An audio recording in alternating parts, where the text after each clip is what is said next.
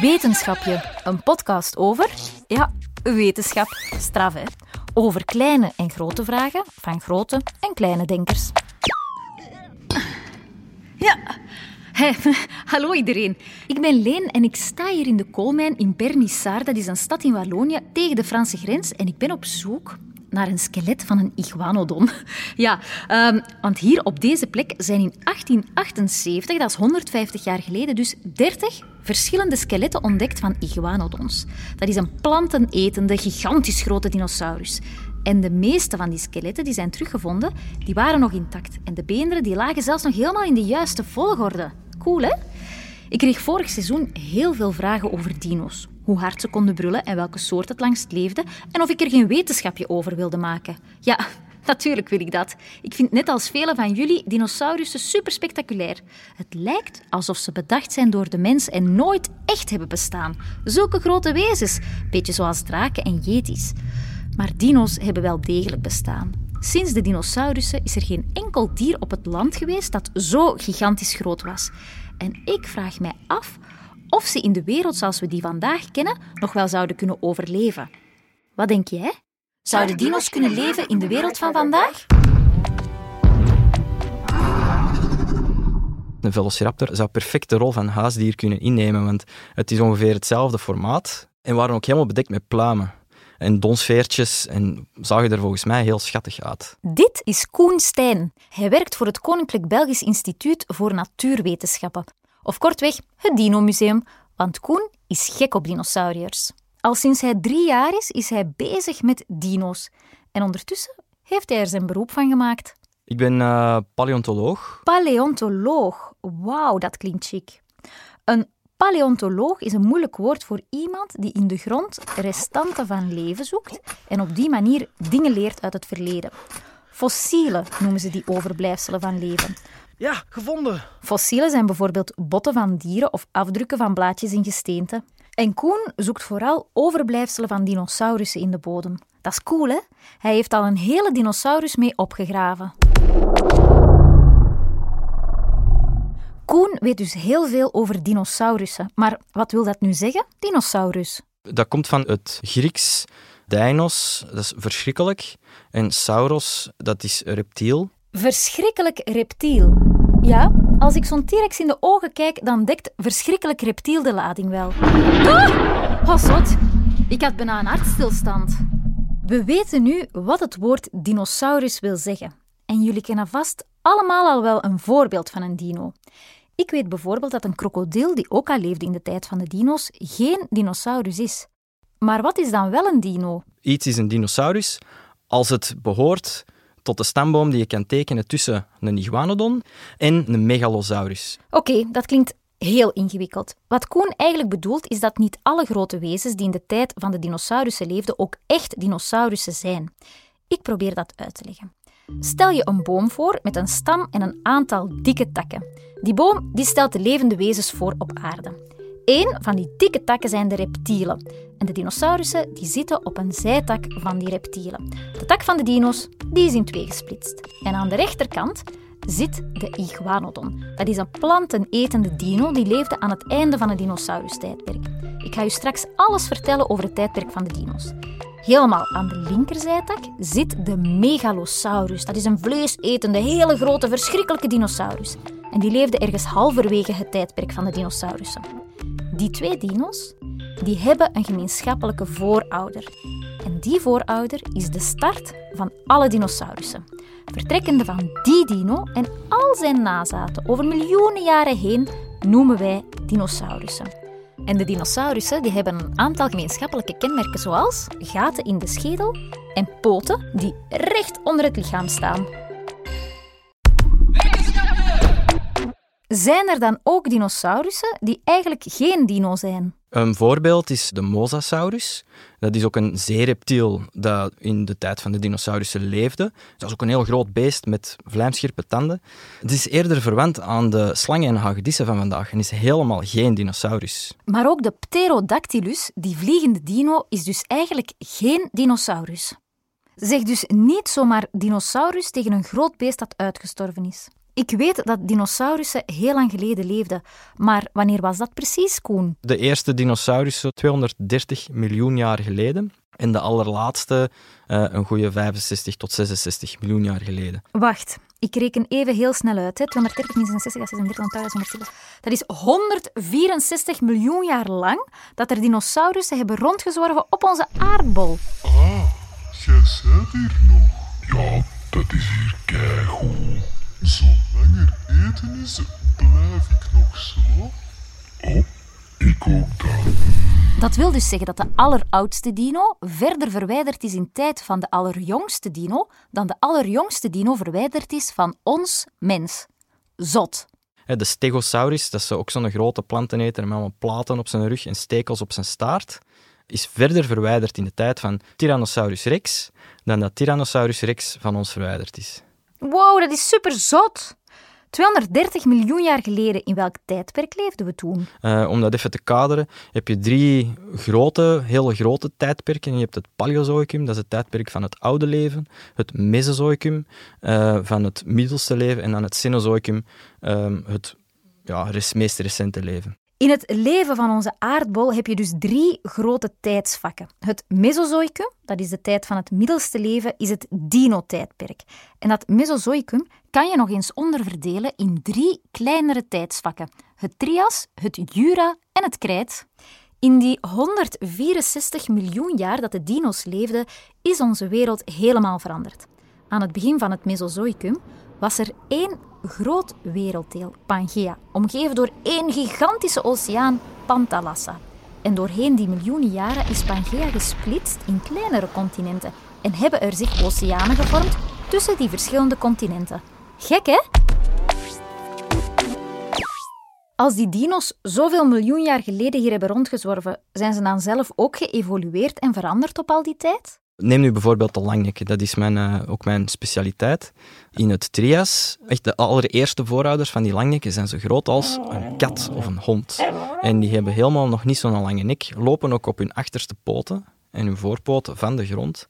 En zijn dan stilletjes aan in de, in de laatste 10, 20 miljoen jaar tijd van het Trias zijn die groter beginnen worden. En het is pas dan echt vanaf het begin van het Jura dat je de eerste grote langnekken krijgt. Hoe komt het dan eigenlijk dat die dinosaurussen van heel klein tot zo gigantisch groot zijn kunnen worden? Dat gebeurt natuurlijk niet van vandaag op morgen, dat gebeurt over miljoenen jaren tijd. Maar een aantal biologische kenmerken die dat eigen is aan dinosaurussen, is een heterogene long. Oké, het is dus door hun longen dat ze zo groot konden worden.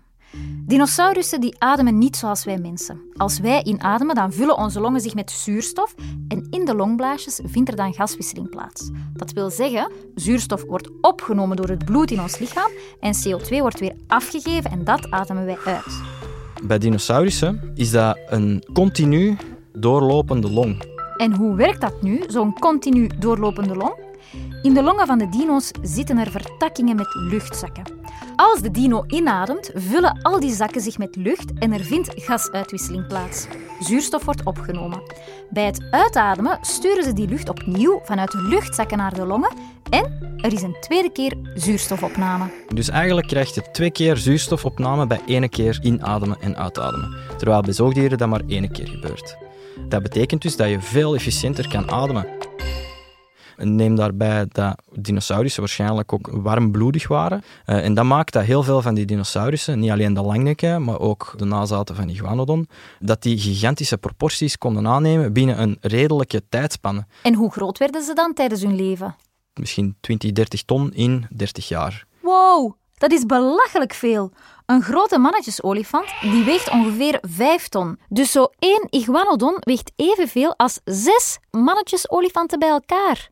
Wat ik mij afvraag, legden die dinosaurussen dan ook belachelijk grote eieren waar heel grote babydino's uitkwamen? Dat is het spectaculaire, de, want natuurlijk, alle dinosaurussen, voor zover we weten, legden eieren. En de grootste eieren zijn een 5 liter inhoud. Dus neem een, een grote, ja, een voetbal ongeveer. Dat wil dus zeggen dat een babydino van ongeveer 5 kilogram op 30 jaar tijd uitgroeit tot een gigant van 30 ton. Wow, daar zouden wij heel veel boterhammetjes met choco voor moeten eten om zo groot te kunnen worden. Hadden ze dan wel vijanden, die grote dinosaurussen? Want wie is er opgewassen tegen zo'n grote dieren? Eens dat je zo'n 30 ton weegt, zelfs een T-Rex kan daar niks tegen beginnen. Eens dat je over die limiet bent, heb je zo goed als geen vijanden meer. Het nadeel is dan wel natuurlijk dat je dat lichaam moet blijven voeden. Dus je hebt wel een heel groot oppervlak nodig. Zo'n dinosaurus had anderhalve kubieke meter volgepropt met planten per dag. Anderhalve kubieke meter, dat is zo groot als een wasmachine en een droogkast samen. Om zoveel eten per dag binnen te spelen, moesten ze de hele dag lang eten. In het tijdperk van de dino's bestond er nog geen gras. Dat is pas veel later ontstaan. Dino's die aten varens. Die bestonden toen al wel, maar het waren wel van die grote reuzenvarens. En wat aten ze nog? Koen. Dus die aten ook wel andere, andere planten. Zo'n uh, apenstaartboom, zo met van die schubben op. Dat is het soort van bomen dat heel frequent voorkwam in het Jura. En dan ook paardenstaarten en varens um, waren heel belangrijke uh, voedselplanten voor die beesten. Oh, jij bent hier nog? Ja, dat is hier keigoed. Zolang we eten is, blijf ik nog. Ja, ik ook. Oké, we hebben nu geleerd dat dinosaurussen meer dan 150 miljoen jaar op deze planeet hebben rondgelopen dat ze een super succesvolle groep waren die op al die jaren van kleine dieren zijn uitgegroeid tot gigantische wezens. En dat ze hier voldoende plaats en eten hadden. Maar hoe komt dat dan dat ze er nu niet meer zijn? Hoe komt het dat dinosaurussen zijn uitgestorven? De belangrijkste factor was een meteoriet die in het uh, schiereiland van, van Mexico, op Yucatan, is ingeslagen. Je kan die krater vandaag nog altijd zien op Google Earth. Maar die krater is ongeveer 200 kilometer doormeter. En de grootte, ik moet even nadenken over de grootte van de meteoriet. Ik denk dat hij een 20 kilometer doormeter was. Wow, wow, wow, wacht even. Een meteoriet van 20 kilometer doormeter, dat is een brok gesteente die zelfs nog groter is dan de stad Antwerpen. Die kwam vanuit de ruimte op onze aarde en die sloeg daarin. Dat moet heel heftig zijn geweest. Gat dat dat brokstuk heeft achtergelaten, dat had een doormeter van 200 kilometer. Als je vanuit Luik naar Oostende rijdt, dan heb je ongeveer 200 kilometer afgelegd. Zo breed dus is die krater in Mexico. Dat moet een enorme knal en stofwolk hebben veroorzaakt. Alles wat lokaal is, is direct dood. Of middelkorte termijn effecten, laat ons zeggen, is dat er heel veel materiaal, die meteoriet smelt op en al het omliggende gesteente wordt eveneens verdampt. En al die, die zwavel en die koolstof wordt verdampt in de atmosfeer, uh, wat dat op lange termijn een, een nucleaire winter met zich mee gaat brengen. Heel veel stof. Een nucleaire winter? Dat klinkt als het gevolg van een atoombom die ontploft. En eigenlijk is het er ook wel mee te vergelijken. Door die meteorietinslag ontstonden er niet alleen heel veel aardbevingen, vulkaanuitbarstingen en tsunamis die alles rondom hen verwoesten, er kwamen plots ook heel veel broeikasgassen en fijn stof in onze lucht. Dat stof en die broeikasgassen hielden het zonlicht tegen en zorgden ervoor dat het oh, kouder werd op aarde en dat ons klimaat zich anders ging gedragen.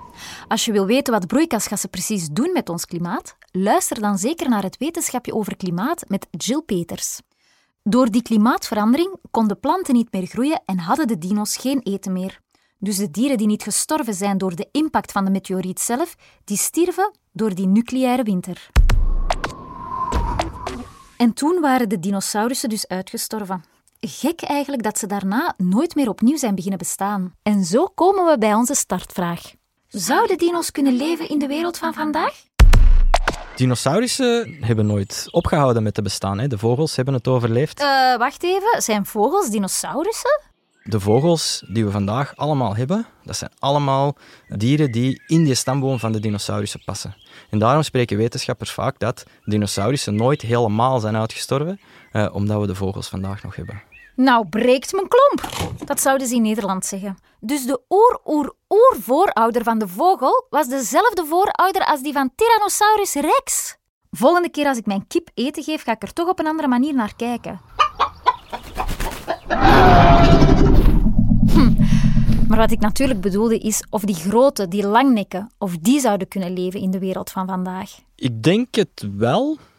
Um, de vraag is alleen, hoe lang zouden ze overleven? Want als je ziet hoe dat het met sommige dieren in grote natuurgebieden hoe dat het daarmee gesteld is, dat die heel sterk bedreigd worden door ons toedoen, denk ik dat die dino's veel meer schrik zouden moeten hebben van ons dan mij van hen. Ja, Koen zou wel eens gelijk kunnen hebben.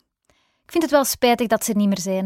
Ik had het heel spectaculair gevonden om 's morgens op mijn oprit een dino tegen het lijf te lopen. Foei! In uw kot! Maar zit nu?